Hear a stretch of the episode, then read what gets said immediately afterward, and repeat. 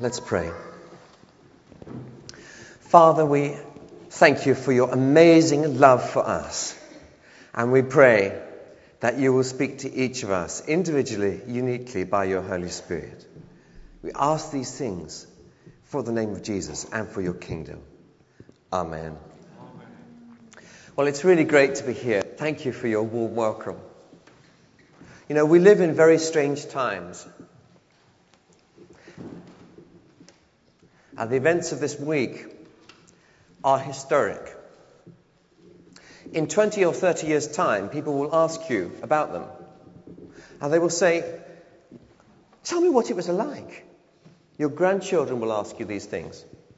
They'll say, uh, you, were, you were around at that time. What happened? How did it happen?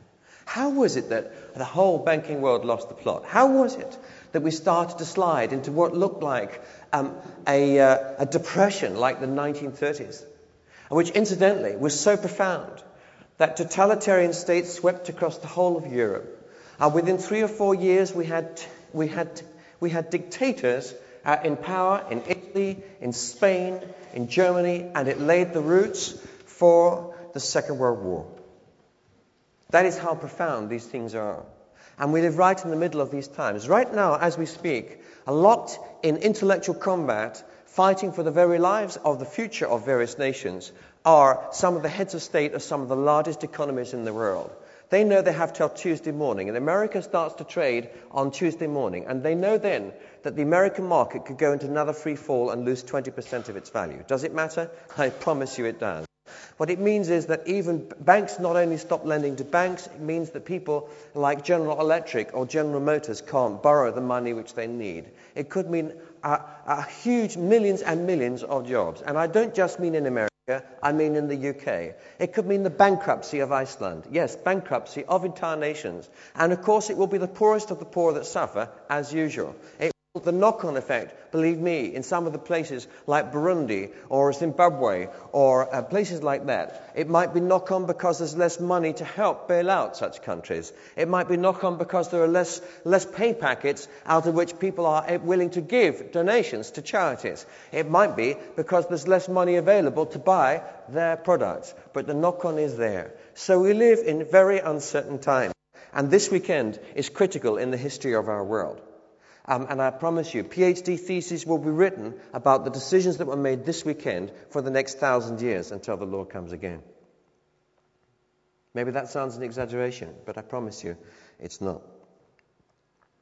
And uh, at such times of uncertainty, we're reminded of the words of Paul, which is that Jesus Christ is the same yesterday, today, and forever. The, the writer in Hebrews. Uh, Jesus Christ is the same yesterday, today, and forever. And you know, we live in crazy times, and if there's one word that will explain the future to you more than any other, uh, I'll, I'll, tell you what it is. And it's nothing to do with technology or banking. It's nothing to do with, um, with uh, you know, consumers or, or politicians or anything like that. There's one word which will drive the future more than anything else from the human point of view. And let me tell you a, a story to describe what it is, and then what it means for us as individuals in the church in our calling to follow Christ. What does it mean? Uh, I, uh, I, was uh, lecturing in New York recently, and uh, I was a little late for a meeting. In fact, I was very late. It was about 8 o'clock. I was due to be speaking downstairs at 8 o'clock, at 8.30, and uh, I needed to set up as well. And there I am, on the 4,322 stories up. Um, uh, yes, you know the hotel, I mean. And, and there's only about half a lift, and it's broken, or it doesn't seem to come. So there we are, standing there, and there's uh, already 12 people standing around the lift. I know that when it comes, I'm probably not even going to get into this one. And there I am sweating, and, and i haven't got a phone number to SMS them downstairs, and I really don't know what to do. In that moment, I confess to you, I was actually tempted to do something totally crazy. What would I do? well, press the fire alarm. That, yeah, that would have stopped everything. well, I thought about it long and hard. And I confess to you, at that moment, I was, I was tempted to do something totally mad. I knew it was mad. I knew that everyone would laugh at me for doing it, but I just knew I just had to do it. I was tempted to press that lift button more than once. Okay, confession time. I know that you would never do such a crazy thing. You would never ever think of it because, I mean, even Bill Gates himself knows you cannot get a lift button to come more quickly. That lift there will not come more quickly because you punch the button 10 times. You just get ticked off by the treasurer for vandalism. So put your hands up if you have been tempted at times. I know that you've never done it, but you might have been tempted just for a moment to press that lift button again. I hammered that lift button. I, I told this story to 950 airline pilots in Atlanta recently. I'm very interested in airline pilots and how they think. It worries me. you see, I fly in up to four countries a week, so it's really important to me. The plane gets up, comes down. So I asked these airline pilots, I said, and by the way, um, put your hands up if you, you know, press the button. They all put their, button, their hands up. They all press buttons. That led me to think about another thing which I've always been thinking about, which is, I, I said, I was worried about the planes really, but never, I had another question I wanted to ask. Put your hands up if you talk to the lift. Come on, baby, it's time to. 95% of airline pilots in America talk to their lifts to make them come, I can tell you. That's the truth. That worried me even more and led me to the final question, which of course is on the tip of your tongue as well. Put your hands up if you talk to your plane. 95% of airline pilots in America talk to their planes when they go up through turbulence and coming down to land. Now, I know you're laughing, but please, pay some respect. You will press the lift buttons more than once yourselves. What it shows us, my friends, is that the most important thing to do with the future, if you want to predict the future, the most important thing to understand is the future is not about logical, rational people. The future is not about politicians that make objective decisions. The future is not about any of these things. It's not even about global warming science. The future is about emotion. It's about how people feel. It's about the passions they have. It's about what they want out of life. It's about how they see themselves. That's the problem with the banks. You know, in the olden days, people would have a run on the bank. So the consumers would feel very emotional about the bank. They think, I'm not, I'm not leaving my life savings of £5,000 in there another day. They go down to Barclays Bank and they take out £5,000. And when 5 million people do that, of course, Barclays Bank goes bankrupt overnight. Why? Because they can't give them the money. Why can't they give them the money? Because there's other members of the church that they gave your money to. They, lent, they took your £5,000 and lent it to um, Thomas over here to buy a house on a 20 year mortgage, okay? And they were kind of assuming that there would always be someone with £5,000 to put in the bank, take it out, put it in, take it out, put it in, take it out. So they'd always be able to lend you the money. But if everybody wants their money back, what happens to your loan? Well, they can't give it back. So that's what happens when you have a run on a bank. But what's happening at the moment, we have banks doing runs on banks. So banks are saying, I want all my money back from you. So HSBC is saying, I want my, your money back from Barclays Bank, thank you very much. Or, or uh, ABN AMRO says, I want my money back from all the Iceland banks now. And of course they can't give it, and so the whole thing starts to seize up. And when you have loss of trust, uh, and then you, it's a very emotional thing, and the market goes into free fall, and what's happening right now. But emotion is also to do with purpose.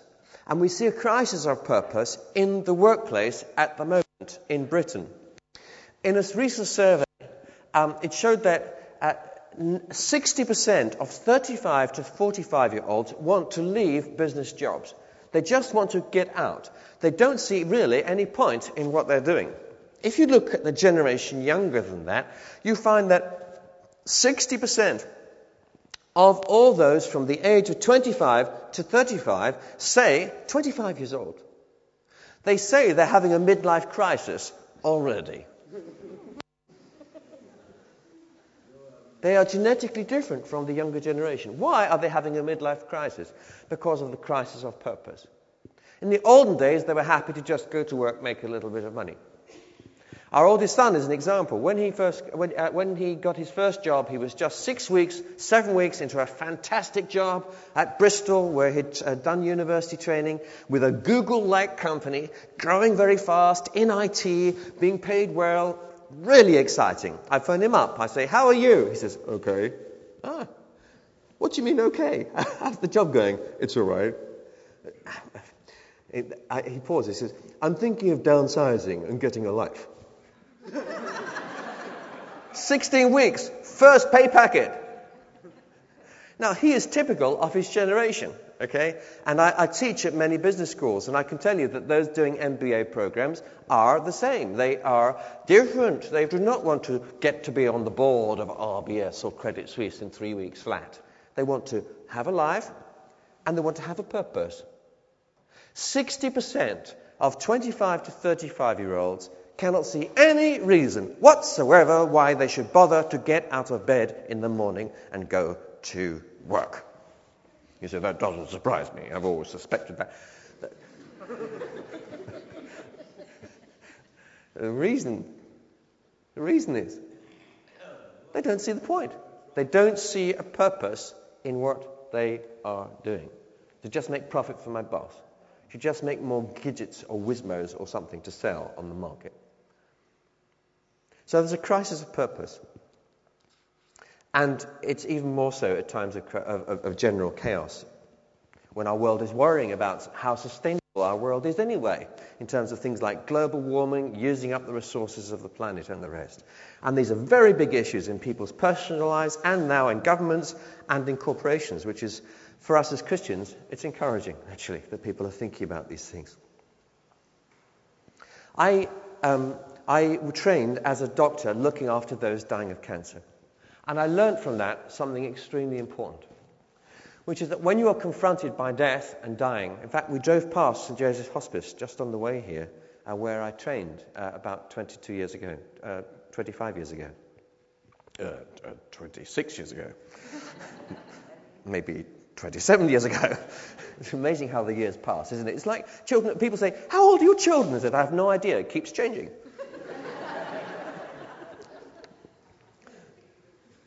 But some time ago, I trained at St. Christopher's, at St. Joseph's Hospice and at St. Christopher's Hospice, and I learned something. When you're close to people who are towards the end of life, it makes you realize how important life is and how urgent every day is. I know from my own dad, when my dad was diagnosed with brain cancer, and six weeks later he was dead, there was a sense in which he was more intensely alive for the last six weeks of his life than at any other point I've ever known him. Does that make sense to you? Put your hands up if you know what I'm talking about, if you've been close to someone in that situation. And you know what? We became more intensely alive as well. All of us around him became more intensely alive, living for the moment. All of us became acutely aware of the value of every hour of every day. And one of the things that I find upsetting, and I find this in Christians as well, we should be, um, of all people, able to face these things and to focus on them. But I find it upsetting that time and time again, it takes a terminal diagnosis, it takes a piece of catastrophic bad news to cause someone to become intensely alive. You understand what I'm saying here? Isn't it tragic? I mean, actually, I would say my dad lived a full life and he lived it well. And actually, one of his, his sort of his mottos in life was take every opportunity while it's there. You never know, it may not come again. So he, I think, taught me right from the very earliest days to take a value in every day. But my goodness me, having been exposed to so many people with cancer at an advanced stage and then with AIDS, it's made me acutely aware of this ticking clock and the urgency of Today is only today. It passes soon. You are only here once. I hope you know why you're here. I hope you know why it is that the Lord didn't take you last night. You say, well, I'm here for my family or something like that. Well, mm, okay, that's not quite enough, you know. Um, Paul said, for me to live is Christ, to die is gain. Uh, put your hands up if you said that to your friends in the last six months. Oh, why is that? Is it that you don't agree with Paul? Is that you think his gospel is different from yours. Actually, the gospel of Paul is the gospel of Jesus. Jesus said, Where your treasure is, there will your heart be also. So, where is your treasure? Paul's treasure was where? Uh, we read about it in Philippians chapter 3. He said, Not that I have already obtained all this, verse 12, just listen to it, don't look at it, or have already been made perfect. He says, I press on to take hold of that for which Christ Jesus took hold of me. He said, Forgetting what is behind, I strain towards which lies ahead. I press on towards the goal to win what? The prize which, for which God has called me heavenwards in Christ. Paul was already there. He says, My life is being poured out on the altar. He says, I, my, I will not always be with you. And he said, For me to live, yes, if there's another day, I will live it. I will live it fully, enthusiastically, I will live it for Jesus. But you need to know where I'm going. And I am going to a better place. I'm going to be with the Lord in glory. Hmm.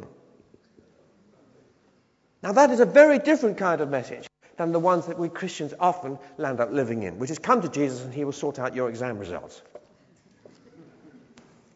or help you through your depression, or help you to get another job. Actually, I don't see that. I can't find verses about that. I can find all kinds of verses about how God will and the rest.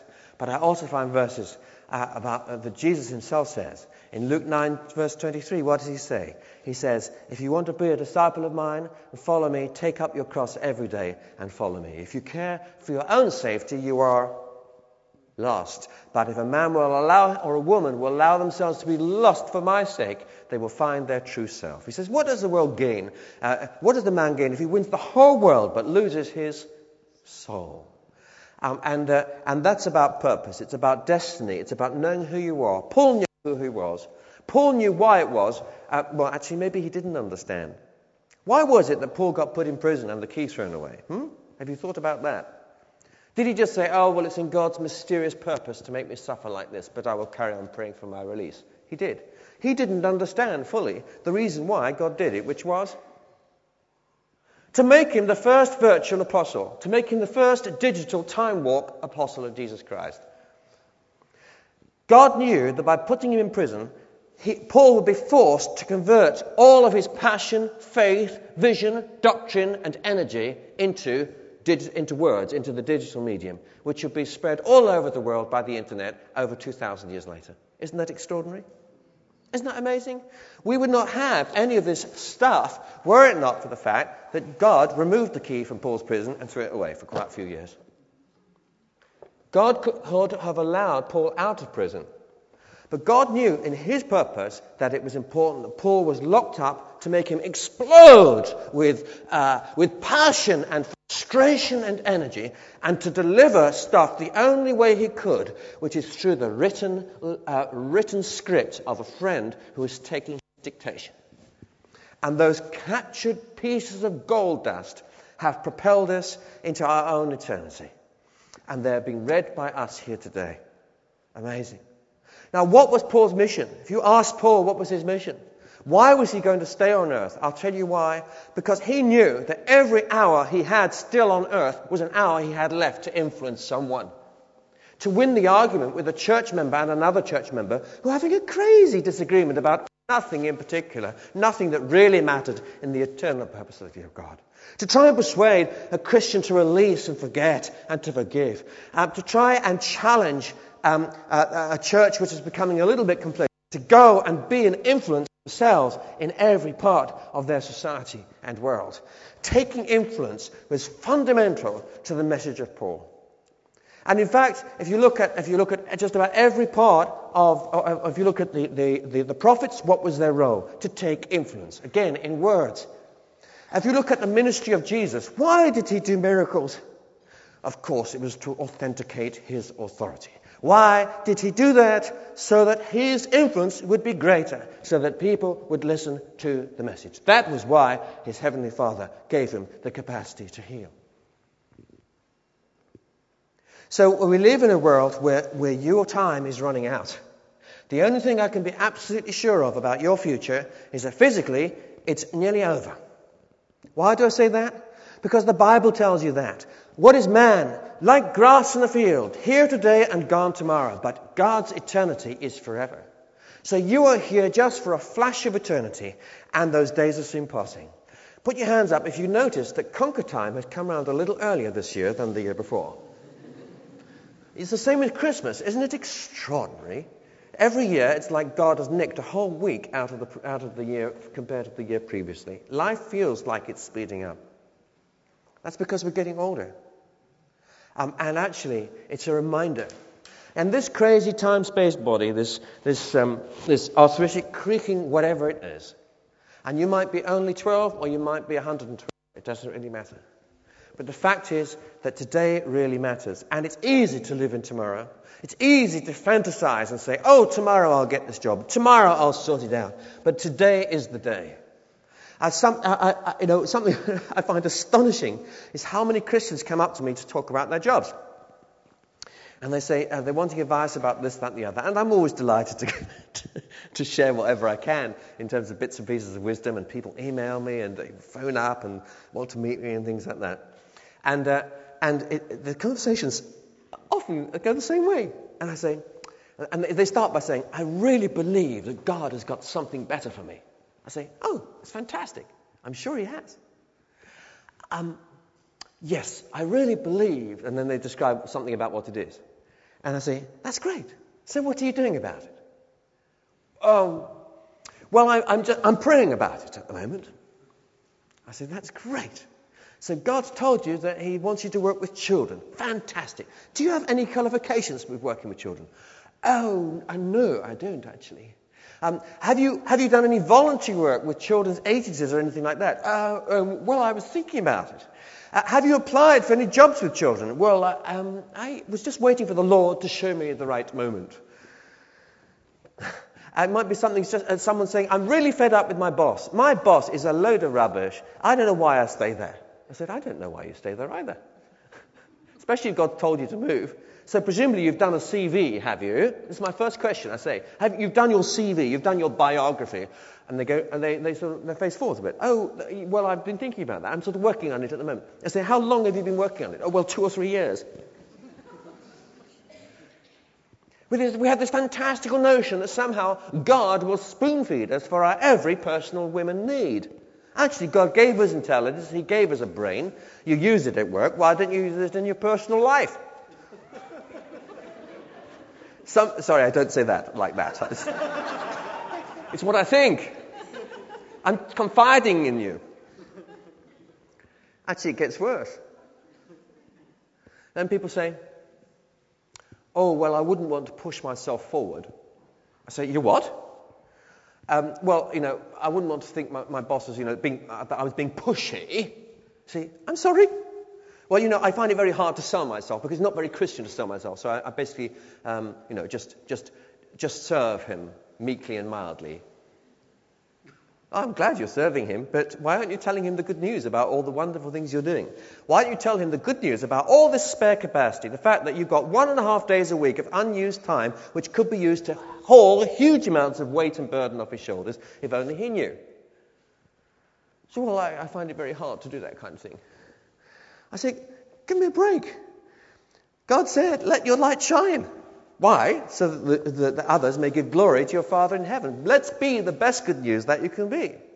And so often, often, often, I find people trapped in all kinds of situations of their own making, and they're uh, stuck and they're blaming God and wondering what's happening and actually missing out on opportunities to take influence. Another person came to me and said, he said, I've been offered a choice, difficult choice, he said.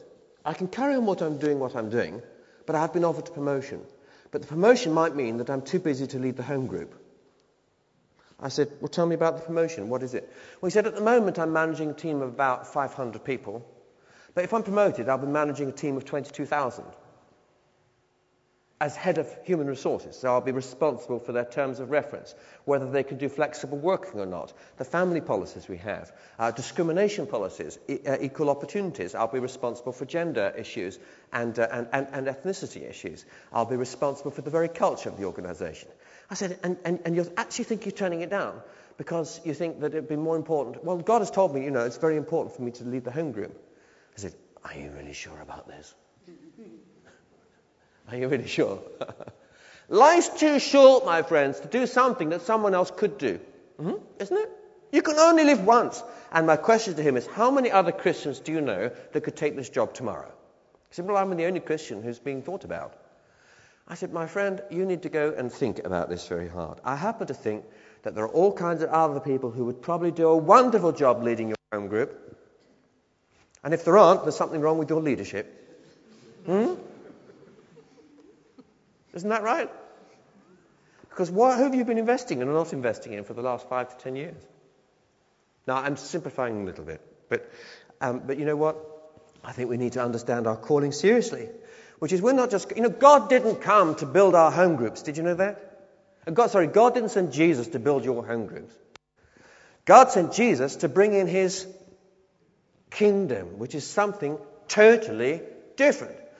God sent Jesus to transform every office, school, neighborhood, and street in the whole of Ipswich and the surrounding area, going up into Italy, Cambridge, and back down to London. Isn't that right? Right from the ministry of this church. Um, and so may God deliver us from our parochialism and from our ghetto mentality and understand that we are called to make a difference and today is the day. And this is your day. You know, life's too short to, uh, to be hung up on what someone did to you in the past. Life is too short to allow someone to enslave you by controlling your memories because of some awful thing they did to you that you find it hard to forgive them for. Every day you find it hard to forgive them is the day that person continues to manipulate your imagination, your emotions, and your passions. Life is too short, my friends. We are commanded to release these things. We forgive. Why?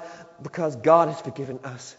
And it's hard to forgive and it's hard to love, but Jesus taught us to love not just our friends, even the enemy does that. Do you know there is nothing distinctive about this church whatsoever uh, uh, because of your love for each other alone? It's your love for those that you hate that makes you different. Jesus said, love is when you love your enemies. So love is when you love someone who doesn't love you any longer in your marriage. Love is someone when you go again to the person who's abusing you at work and you continue to bless them and look for their success. That is love. Love is going back to people who you think have abused you uh, mentally, psychologically, and continuing to pray for them. And you say, well, I don't think I can do this, love. Jesus didn't ask us to do it on our own, but he did say that this is the way of the kingdom. And he did say that when he went to his Father, he would send us another, the Holy Spirit, to help us to live in these ways. Life is too short, and we're called to focus on what matters. And you know what? Um, so often we miss this it is the most important rule of life. It's the most important in terms of human life, in terms of getting things done, in terms of impact, influence, in terms of really transforming Ipswich, in terms of changing the whole uh, vision of the church around to where God wants it to be from the future. I don't know what God has for you, but it's incredibly exciting what God is doing here. All the facilities He's given you there. Question marks about the hall at the back. I'm just amazed at the energy, the dynamism, the potential to transform all of the areas that you're involved in. And by the way, church is more than about community in the old sense. Put your hands up if you work in London. Put your hands up if you work in Cambridge or as far away as that, if you travel an hour to work. Um, you know what? We are involved as salt and light in a far wider ministry than you would ever imagine. And it's easy to think, oh, well, we'll do our youth event on, you know, uh, we'll go for lunch today in a particular place. We'll invite our friends and neighbors. Your neighbors, my friends, are those you work with. They're, they're the people at the Mothers and Toddlers group. They're the people who are in the same council, who themselves travel from a completely different direction another hour and a half. So for you, many, for many of you, your greatest ministry is investing and witnessing to people who may be one or two or three hours away from your home. That is part of the ministry of your church. And you know what? Focus is everything. Jesus knew this. It's the old 80 20 rule. Do you know the 80 20 rule? It's the biggest lesson. You learnt it with this building. Uh, you learn it every day, and it's the most important rule of business. It's absolutely vital to understand in the church. Uh, what is the 80 20 rule? It's a mathematical principle that about 80% of everything happens from about 20%. Oh, ah, it's a funny old rule. It's very frustrating, but it's true. If you're McDonald's, 80% of your hamburgers are sold to 20% of the people who live on the estates in Ipswich. That's the truth. If you're building a church, 80% of the finance comes from a fifth of the members. Mm-hmm. If you're planning something like lunchtime today, 80% of the work on a committee of 10 is done by two. Put your hands up if you know that's true. Actually, uh, let me tell you something extraordinary. Jesus knew this principle as well. 80% of the impact of what we do tends to come from only a tiny amount of what we do. Jesus knew that. Uh, Jesus was teaching to 3,000, but how many did he actually send out? 72. Um, of the 72, how many did he actually choose? 12. Actually, by the way, even Jesus found one of them let him down, so don't go for a larger team than 12 if you're running anything.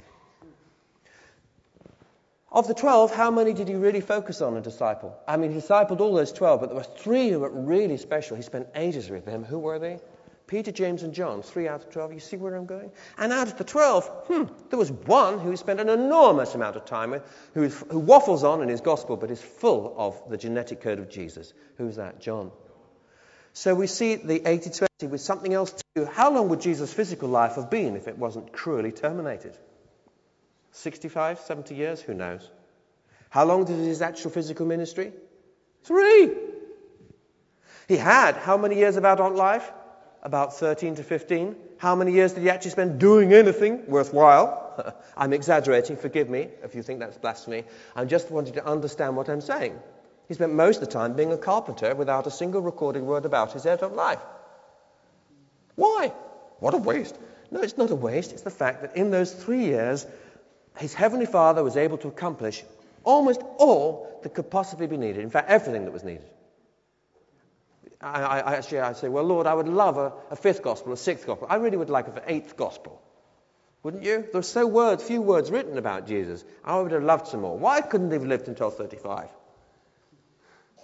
What I'm saying is focus. Jesus was focused. He stayed, he didn't heal everyone in the town. He would heal a few as tokens of his authority and he moved on. Why? Because he knew that he'd already accomplished in one night flat 80% of all the impact that would ever be achieved with that town or city, just about, and there was another town to get to. He was very focused, and we are not. And in our own lives, if we are going to seize the day, if we're going to understand the urgency of the day, we need to be asking God to show us each day what is our 80 20. And they can be the smallest things in the world, and sometimes they are the most significant. Let me give you an example. Tanya is a member of our church. Tanya has a ministry of encouragement. She writes notes to anyone and everyone. Who on their birthday, they pass their driving test, I don't know, she writes notes. And these notes are everywhere. You go to someone's house and there they are. You can tell Tanya's notes from her handwriting. How do I know? Because, of course, the person says, I go to their home. What's your name? Margaret. Margaret says, I'm just going to make a cup of coffee. I'll be back in a moment. And I see these notes on the mantelpiece. You know, some of them looking a bit dusty. And what's the first thing I do as soon as she goes to have coffee? Uh, put your hands up if you read someone else's note. Ha ha ha. Confession time. What a load of nosy Parkers you are. Now tell me this. So you read the note from Tanya to our, our, our friend here, and it says something, I don't know, it was written, let's say, it turns out to be a year and a half old, and it's something about thank you for your hospitality the night and your words of encouragement, your prophetic insight into my situation, which I found truly astonishing and helpful. God has given you a special ministry, and I really want to encourage you in, because I know that you pray hard for each guest before they come to your house. You have been such a blessing for me, and I will always remember what you said. Oh. Now, what's, what's the effect on my spirit as I read that note? Am I depressed? Huh, she never sends me one like that. Or am I en- enriched and encouraged? What do you think? Enriched, encouraged. My heart is warmed, isn't it? Crazy. Now, by the way, um, these notes can last a very long time. Put your hands up if, you, if, if, if in a strange occasion, like moving house or doing a spring clear out, a little note has flattened to the ground that you haven't seen for a decade and you went and opened it and read it again. Put your hands up if you found an old note like that. We are sad people. How long does it take Tanya to write a note? Two minutes. How long to post it? Two minutes. This is a very unfair world. Two minutes work, and she is influencing people for 10 whole years. Not just you, but anyone who gets contaminated by the words that she's written. Extraordinary, isn't it? The power of that? See, sometimes I say to people, and what do you think your ministry is? Oh, well, I believe that my ministry is to publicly speak to thousands of people. I say, mm, great. And, uh, but, and then they can miss, and it's a future ministry. It's a phantasmagorical notion that may or may not happen. But the fact is that they are missing right in front of their very eyes the fact that their main ministry might just be writing notes like Tanya is. I said to Tanya, you need to write some more notes. She looks at me like I'm from the planet Zod. She says, Patrick, don't be ridiculous. Anybody can write a note. I said, but your notes are special.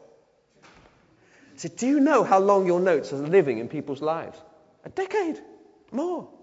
It takes you three minutes to write a note. The person thinks about it all day. Let me give you another example. It's her 80 20.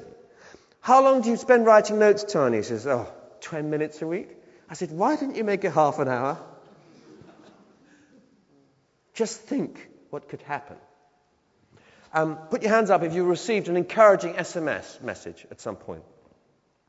I'm touched by this person who was martyred in your church, martyred in China, who was a member of this church.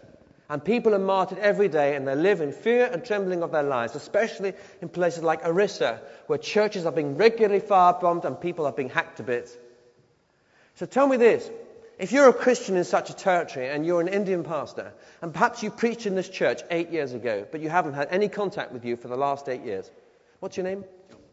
Imagine what his reaction would be if on his mobile phone you send him a text message saying, Dear Samuel, I am praying for you right now.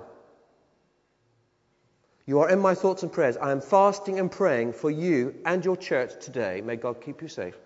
What do you think his Samuel's reaction will be? Huh, my friend, more than that. He's going to be in tears. He's going to tell all his he's going to be showing his message. I don't even know this man. I don't hardly remember her speaking to him. He must have been in the congregation eight years ago in that church. But he sent me this message of hope. And I thank God for him. I see tears. Don't you see tears? How long do you think he'll keep that message in his phone?